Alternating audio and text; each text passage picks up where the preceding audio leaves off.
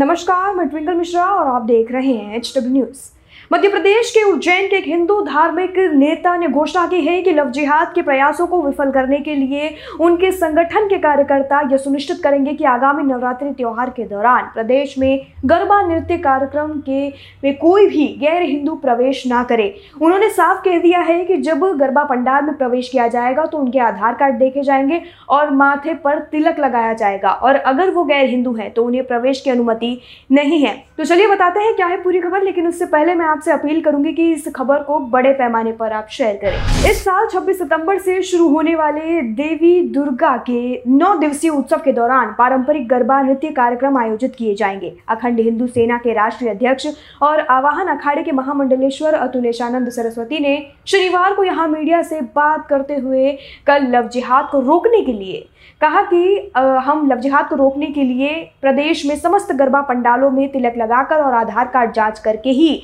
लोगों को प्रवेश देंगे। इसके लिए हम राज्य के सभी गरबा पंडालों में अखंड हिंदू सेना के दस कार्यकर्ता और हिंदू वाहिनी की बहनों को नियुक्त करेंगे। संस्कृति मंत्री उषा ठाकुर ने कहा था कि आईडी कार्ड की जाँच की जाए। गरबा पंडाल में प्रवेश से पहले आपको बता दें कि तीन दिन पहले बृहस्पतिवार को राज्य के संस्कृति मंत्री उषा ठाकुर ने कहा था कि लव जिहाद को रोकने के लिए आने वाले नवरात्रि उत्सव में के दौरान प्रदेश में गरबा नृत्य स्थलों पर प्रवेश की अनुमति, पहचान पत्रों की जाँच के बाद ही दी जानी चाहिए। महामंडलेश्वर सरस्वती ने कहा कि लव जिहाद के बढ़ते मामलों को देखते हुए हिंदू धर्म के तमाम संगठनों ने मिलकर तय किया है कि ये माँ दुर्गा की आराधना का पर्व है और इसे महिलाएँ और बेटियों, परिवार के साथ जाकर शालीनता से मनाएँ।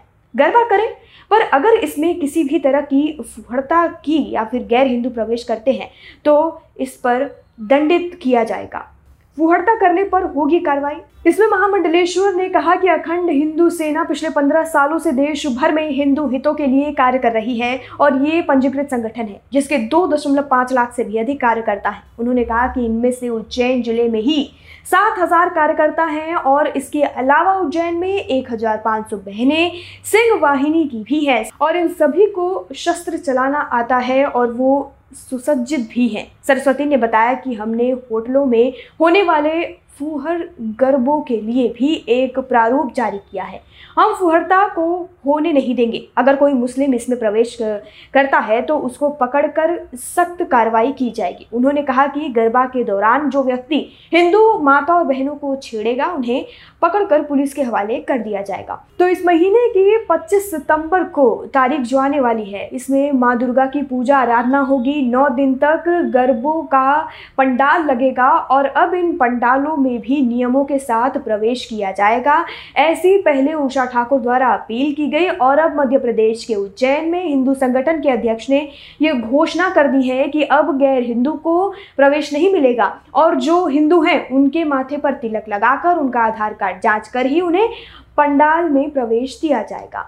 तो इस पूरी खबर पर अपनी राय कमेंट सेक्शन में लिखकर हमें ज़रूर बताएँ कि क्या यह सही है और अगर नहीं प्रवेश मिल रहा है गैर हिंदू को, ये कितना सही है और ये कितना गलत है। अपनी राय कमेंट सेक्शन में लिखकर हमें ज़रूर बताएँ। आपको बता दें कि फ़िलहाल ये जो घोषणा की गई है, अध्यक्ष द्वारा, हिंदू संगठन के अध्यक्ष द्वारा, ये सिर्फ़ उज्जैन में ही लागू होगी। जो उनके कार्यकर्ता हैं, वो सिर्फ़ उज्जैन में पंडाल के बाहर यह कार्य करेंगे जाँच करने का।